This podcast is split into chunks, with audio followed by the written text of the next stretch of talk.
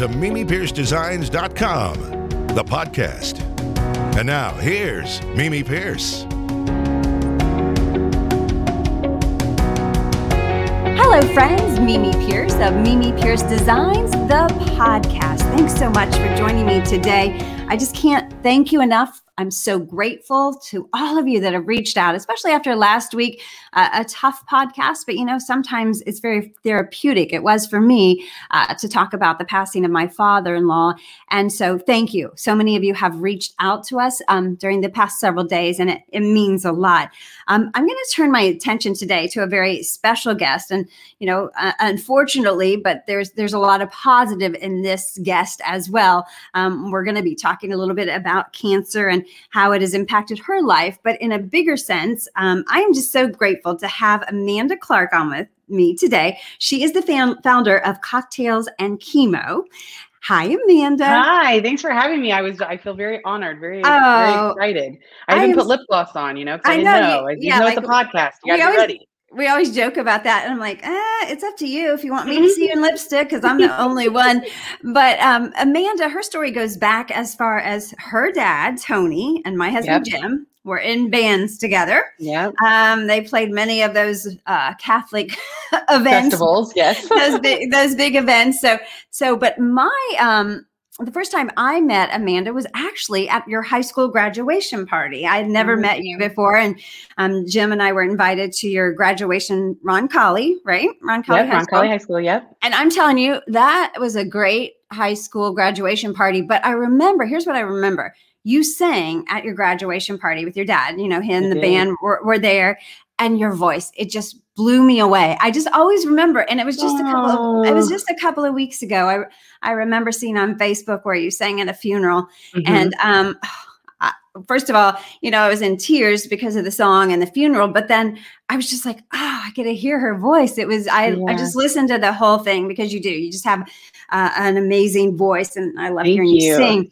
Um, we also have a little something in common that we kind of started to go down the same career paths um, yeah. in, in television. So, uh, tell our listeners first um, what guided you to journalism and then the path that you took that led you eventually um, to Orlando, Florida.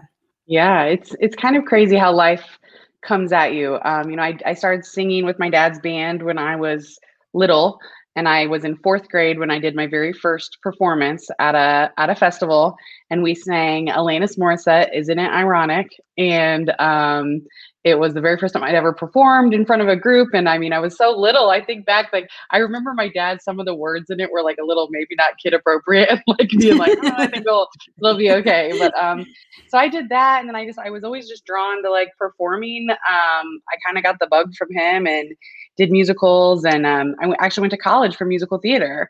And I started in, in school and I did like that first semester that was very hard. And, um, I saw right away that I had I did not have the same drive that these theater kids did. Like I was not ready to pack up my stuff in a backpack and move to New York City New York and sleep City. on couches till I made it. I was like, I don't I don't want to I don't know what I want to do.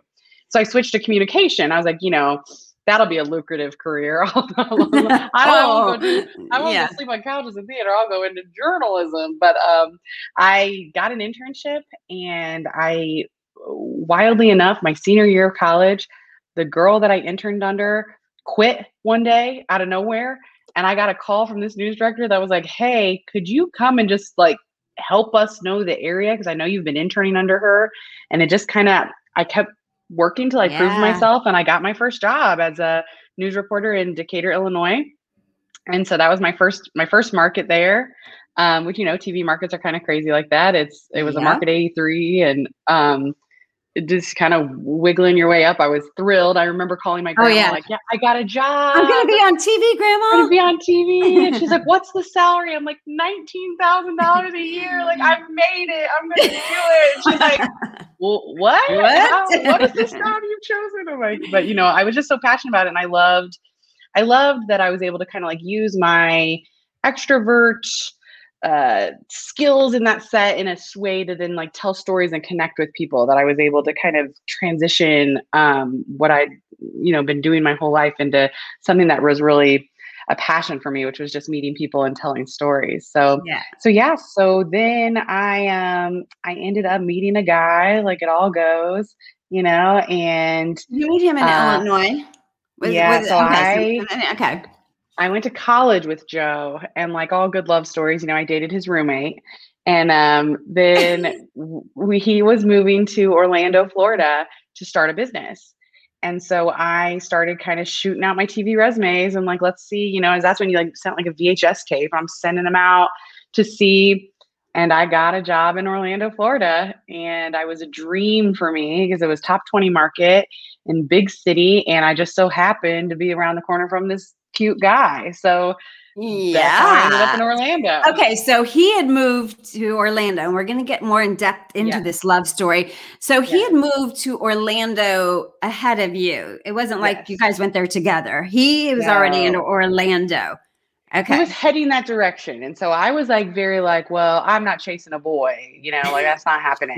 And I'm not. not moving in with you. But then I got this job. It just so happened to be in the same city. And it was a really great career opportunity for me that it was like the stars were just kind of aligned. And I was able to move down there and it was great because he was there starting a business and things just kind of took off from there. And I will tell you that so uh, um, so Amanda was on at that time. I think it, it was I don't know if it was still Spectrum or what, but Yeah, it was Central channel- Florida News the- 13. The, the weird part is I was on channel 13, you were on channel Yep. 13 in Orlando, but every time, and we do, we're in Orlando a lot. Um, we always, the first thing we did, we turned on the TV and we're like, oh, is Amanda working today? Because we felt Oh like, oh, gosh, we're, yes. we're, we're back home. And I think Jim would Mm-hmm. sometimes text you and say, hey, we're, we're watching Mhm. you. Um, and so um, you had a very um, successful career in Orlando. And then the love story starts heating up a little bit. And um, so then take us to the next step. Yeah, so we it was like there we were in Orlando, kind of these young, gosh, we were so young. You're like you were 25, 26. And um we just kind of we fell for each other really hard and we got engaged and um we started planning our wedding there in Orlando, which was so fun because it was like a destination wedding for everybody but us. We lived there, so all of our family was coming in and um it really was. It was a, it was a beautiful time. We had a lot of life and love and then like loss and fear that it just kind of like all came at us very quickly because Joe was actually diagnosed with colon cancer two months before our wedding. And so it was like we were 28 years old. And I think, I mean, it was two days before he turned 28 and two months before our wedding. We had the dress, we had the venue, and it was like everything switched from honeymoon mode to we're going to chemotherapy. Yeah. Yeah. And what, what a, and then I can't remember, did you, were you, able, did you move your wedding up or were, were you still on track with? We with were on track, um, Okay. but he started chemo and he had a round of chemo before our wedding. I mean, he lost. I remember taking him to get his suit altered because it was like he was losing weight.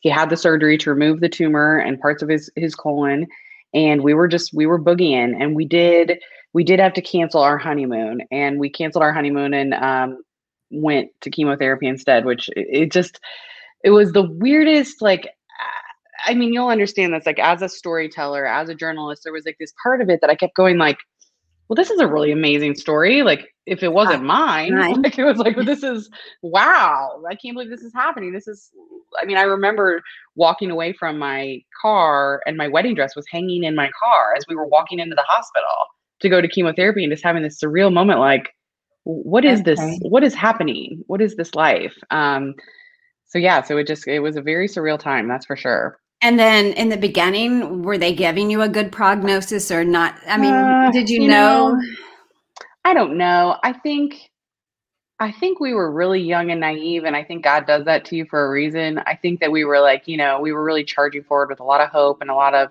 we can do this and he was young, so he's strong body. Right. Um and so he was able to handle a lot of the chemo, you know, better than some would. And it, it was just a it was a very interesting time but when you when you talk about cocktails and chemo and and, and you kind of introduce okay what is this? It's like that's how it all came about because it was like we in like the matter of weeks went from dirty martini cocktail dates to chemotherapy dates. And that name cocktails and chemo it just it came very organically for us. And um we started doing what the only thing we knew how to do, which was tell our story. And we started writing, and the blog Cocktails and Chemo was born. And it was kind of born in those early months of just feeling very lost and wanting to wanting to own our story a little bit. And you know, it was really before blogs became pop. I it will was. say, you know, before they became popular.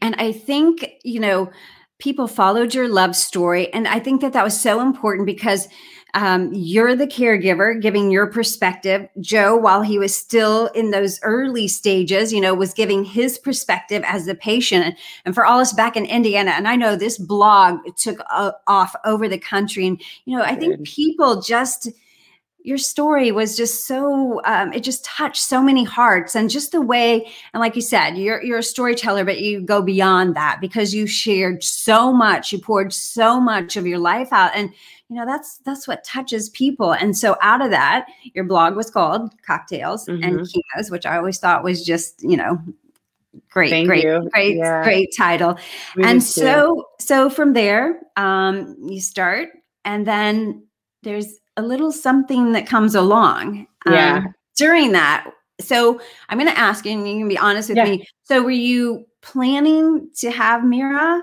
Um, oh yeah. Or or okay, so it was planned, even though you knew.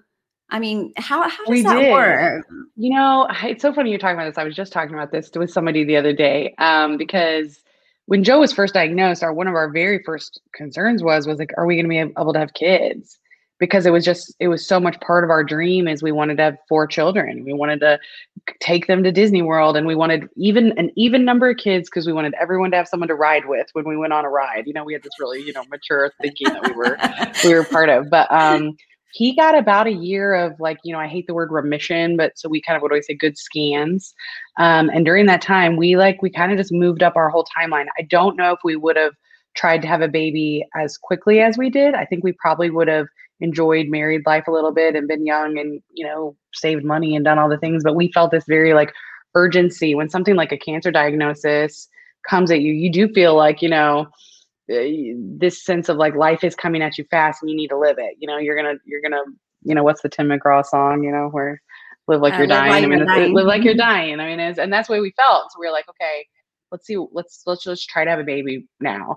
And um we were so lucky because we were able to get pregnant and it was like the greatest joy of our life. We just were just so happy. We were um yeah we were 29 30 30 30 right in there. And um but it was that same intersection of like love loss fear all the things coming at you at the exact same time because we find out we're pregnant and then a week later joe has a bad test result and they want him to come in because his blood numbers don't look good. And it was this like, no, no, no, no, no, no, no. This isn't no. supposed to happen this actually, way. This isn't happening right now. We just got through all the chemo. We're fine, and now we're pregnant. So we're we're actually moving forward. So you guys can just like you know keep your bad test results to yourself. But um, it was it was so i look back and i don't know how we survived some of that i know because you know he, he's in the hospital at one point mm-hmm. you're um, in your mm-hmm. pregnancy um, mm-hmm. trying to balance that and then um, i can't recall so when mira came, when she was born was he in the hospital then when you we were, were we were so lucky i mean you know lucky it's all like it was a constant fight to stay in the find the joys and and positivity in like a really pretty nasty time. And so yeah. we've always felt so lucky. Our goal was to get him there to Mira's birth.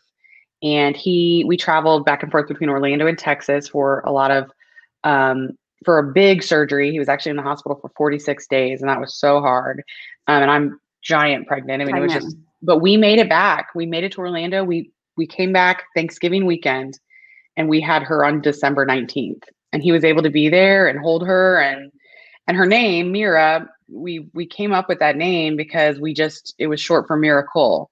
So her name is Mira Joey, and Joey's her middle name after her dad. And then Mira was short because she she truly was a miracle. I mean, if we yeah. would have even, you know, one week later, we wouldn't have they would have told us we couldn't keep trying to get pregnant because Joe was on such strong chemotherapies. It's not safe to do that.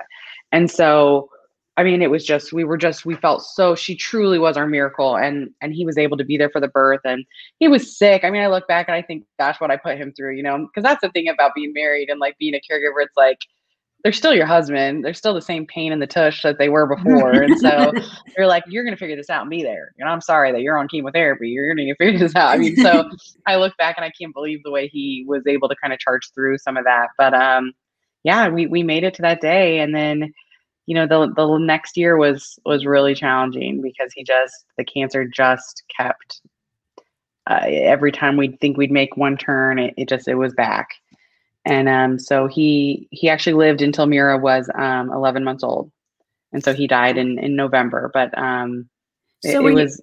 There. Yeah. It was a good year. Um, so, so were you able to kind of, I mean, know that he was getting sicker and sicker, but were you able to to discuss like your plans for Mira or, you know, oh, yeah. what life would be like without him? I mean, were you able yes. to really, although, you know, you're never, you were never prepared. I mean, you yeah. never knew what it was going to be like, obviously.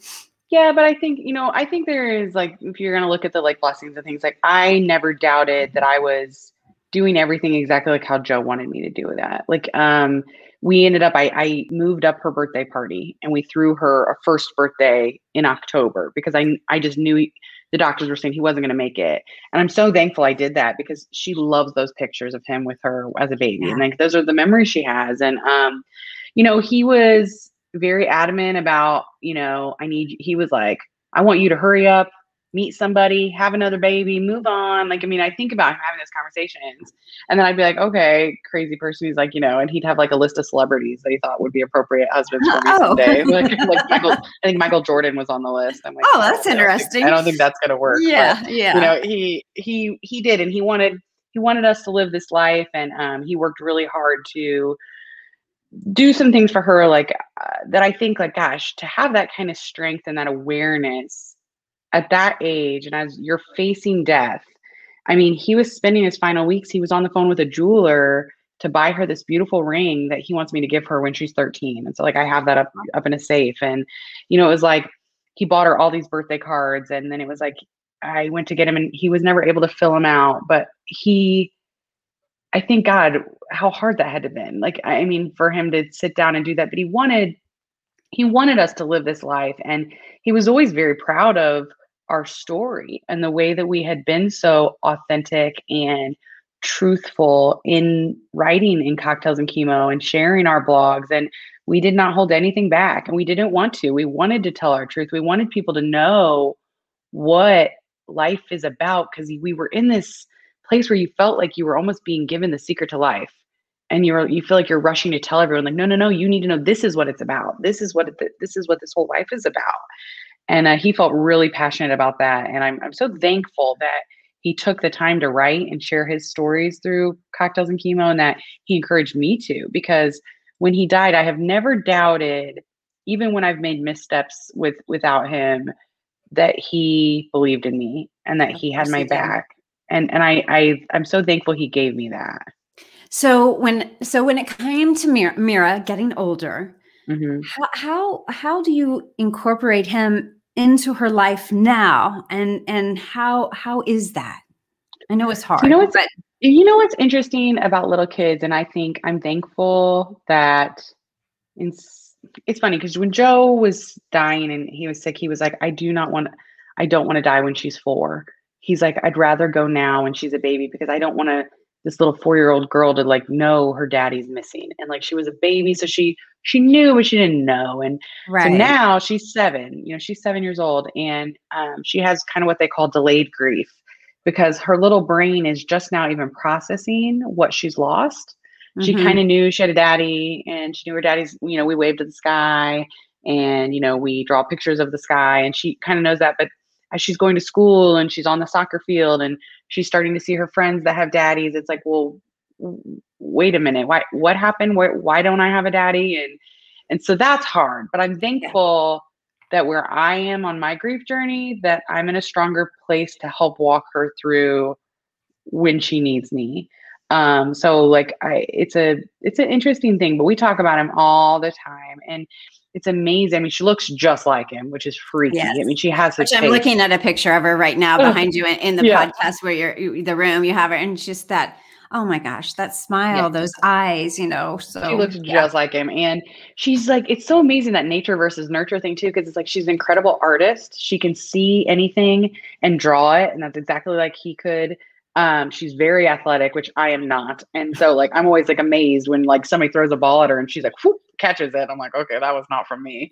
Um, and she's just, she's, she's empathetic. She's compassionate. She's very funny, very quick wit and so there are all these things that i i love and i and whenever i see a trait in her from her dad i'm very quick to tell her you know that was just like your dad because she loves that and she's longing Yeah. for that connection just like we all do long for a connection you know with our our family and the you know our parents and so it's a tricky thing like raising a daughter without a dad um but i i do think that we do everything we can to kind of honor him and um i just man he'd be so proud of her he would just be goo goo gaga over her because Yeah. she just she just is a cool kid i mean i know i'm biased but she really is she's a That's cool, okay. cool kid I, I Yeah. follow I follow along the Facebook Right? and, and she's just adorable. She's She she's so so adorable. So let's let's turn our attention to you and uh, life now. You're you're a beautiful young woman. Um, you. you. know you have just so oh my God, your compassion for people, but yet you know you're so vibrant. You're so out there. You're so so. The dating scene for you is it? I mean that just how I mean how how do I mean I know he wanted you to go oh on. yeah he did Uh, He, did. but it's hard, isn't it? I It mean, has how- how- been so. I think throughout all this, and I think it's why I feel so passionate about helping caregivers and caregivers, the term in general, because I think that we become very accustomed to putting ourselves kind of on the back burner. Um, like I was very focused on getting things handled with Joe, and then I was very worried about his mom, and then I was very worried about Mira and where what life looks like for her, and just I mean, when Joe died, I found myself, I had left my career in TV because I had Right. to. I couldn't do Mhm. it anymore and care for him. And that had defined me for so long. right. I mean, there is just something, it was like, I'm, I'm Amanda, I'm a news reporter. Oh gosh, tell me about it. I mean, it just, it was who I was. And then I was Joe's wife. And all of a sudden it's like, I'm unemployed. I'm a widow. I'm a single mom. I fit in nowhere. I mean, it was like I would go to be with friends and suddenly I'm like, I don't I felt like a stranger, like I was invisible, you know, in this in this world. I just felt invisible. And I truly have had to rebuild every aspect of my life from the bottom up. And I'm so so thankful that I have my parents because they have stepped in in so many ways from just even like helping me with you know the daily tasks of caring for a child but they also let me be a real jerk and i think that they are the few people that see me like that because i do try so hard to be my shirt says forever optimist i mean i just i do try to be that and and, and feel that but they see me really not be and really Yeah. be nasty and really fall apart and they know you know what that looks like so i'm so thankful for them but um no dating has been not easy and i think that i've really realized in the last couple years that i have more work to do with myself and just like unpacking some of the grief and um unpacking so that i can like open my heart again because i want to you know yeah, i do And you should. And and Joe wanted you. I mean, he clearly oh, yeah, he did you know he he clearly wanted you to but I, I i can't even imagine you know what what that is like um and through through your cocktails and chemo i want to get back to that because you set up this foundation and this Mm-hmm. is so weird because yesterday i was on facebook and a gal that i'd known from high school she had been caring uh, for her dad and she posted this yesterday it says Caregivers go through more than we will ever tell you. They give up a lot, rarely have a social life, they can get sick, emotionally worn out. It's a lot for one person. You will never know until you have walked the road of a caregiver. And I saw that yesterday. And I knew I was going to be talking Oh to my you. And yeah. that's that's your I mean, that's your focus um, now in turning this around because you were there as a caregiver and you're Yeah. thinking these people they people don't even know you know so that's what i want you to tell us about the foundation and your program to pay attention to the caregivers oh and, yeah uh, yeah So I think so. Like when cocktails and chemo, like literally the week Joe was dying, you know, we were sharing our story so much, and then like we started kind of building this following, and it was very strange because you're like, oh my gosh, now we have all these yeah. followers, and I told him the week he was dying, I'm like, Joe, like we have 10,000 followers on our Facebook page. And he was like, no way. And he was like, you know, I just feel like this is going to change the world. He did. He just felt so passionate about it. And so when he died, all of a sudden it's like, I have this platform. And I'm like, well, what the heck do I do with this now? Like I've got, we've been sharing our story now Joe's gone. Like, what do I do? And I just like went on the internet and I'm like, how to start a nonprofit. I just faked it. And I was like, what is my mission going to be? And I knew I didn't want to do research. I didn't want to do, you know, I didn't want to be all about the cancer and all about that thing. And I was like, no, I want to support caregivers. I want to support the people that were like me, the the wife, husband, mother, son, you know, sitting next to the person that feels so alone and feels so invisible. And so our mission just organically grew from that need that I felt because I was able to connect with people through our blog and I made friendships that were so priceless and life saving to me because they were other caregivers that could say, I see you, I know how you feel. I'm with you. The way you feel is normal. Like you can hate your person, you know, even if they're sick, that mm-hmm. it's okay to say, Holy cow, this is hard. I don't feel good. I'm stressed out. Like, and so I wanted to build a community that was based on that feeling of giving a voice to the invisible caregiver. And so everything we do is centered around that. We we send care packages to caregivers every month. We give grants to families that are very focused on having them hire someone in to help with the kids or send their kids to daycare and allow that caregiver to take a little bit off their plate. Our grants are very very focused on that. Um, and then we have online support groups where caregivers can meet other caregivers and say, this sucks. Anybody know how to help me? And it's a huge part of, of what we do. And, and I'm just so passionate about it because it's like, it is exactly like that. It's just no one can really know until you've done it. And I think in some ways mothers know a little bit because mothers know what when they're the way they care for their child and the way they worry. And um, I think that they're the most empathetic and connected when we are part, doing this organization. Our volunteers are, but um, it is it's just a group of people that they they need each other they need to be seen and so i feel very passionate about it and i love what we do at cocktails and chemo just because i think it is it's a need that's not being met yeah, and Jim and I were part. You you had your blue tie gala. Yeah. Um, and we were part of that. And folks, the amount of people I mean, this girl put on uh, the biggest fundraiser gala, and I actually was able to meet uh, some of the caregivers that you had sent um, packages to, that you mm-hmm. know through the foundation, and and I remember one lady in particular, and I think she may have been from Chicago or Min- do you know Minnesota? I don't yeah, okay. we got them everywhere. And, We've got them all across the country. I, I so. remember her telling me a story that it just, I mean, how this I mean, just helped her so much get through those those final days because she wasn't yeah. forgotten, you know, Mm-mm. and all that she had gone through. So, I mean, I can't even begin to tell you how much I admire you, um, just Thank your you. strength. And I I know there are bad, there have to be really, you know, bad days, but I just see so much hope and you're so positive through the, all of this. But like you said you have you have to think gosh what if these people don't have the strong family and you have an amazing i mean especially with their parents oh, yeah. you have a you have an amazing um, support group. So i know that that helps a lot too. So much. And it's like i think that um, you know grief is unlike anything i have ever faced in my whole life. I mean it is it is like it's like these weights around your shoulder. And when i lost joe it was like i lost me. I mean i lost and i lost who i was. I lost that person that that unconditional love and that person i knew was always rooting for me. And it's very hard to re to redevelop and redetermine like okay well who am i now? And where do i go from here? And i think i'm still figuring that out all the time you uh-huh. know? And but I do feel so proud of us. Um, I, I, do from the organization to just learning to do stuff on my own. You know, it's like I, I've had to kind of figure it out. And we when Joe first died, I couldn't even I, I couldn't even get on Netflix without him. You know, and I was like, oh, yeah, I do this. Gotta figure, figure this out.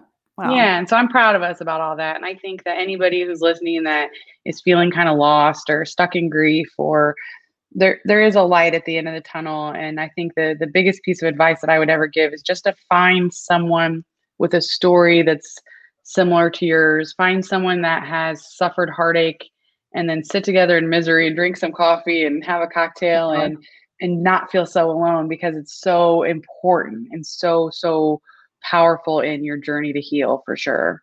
And so if someone's out there right now, maybe going through that that same journey, how can they reach out to you? Where where can they go for more information yeah. or just to, to get a hold of you and, and totally. Chat? And I'd love that. Yeah, we have a website, cocktailsandchemo.org, um, where we have kind of um, you know kind of the links there to get us on everything. And then our Facebook page is a is a great place. And then we have a goal that every single person that is nominated on our website receives something from us. And we have been able to keep up with that goal for the last two years.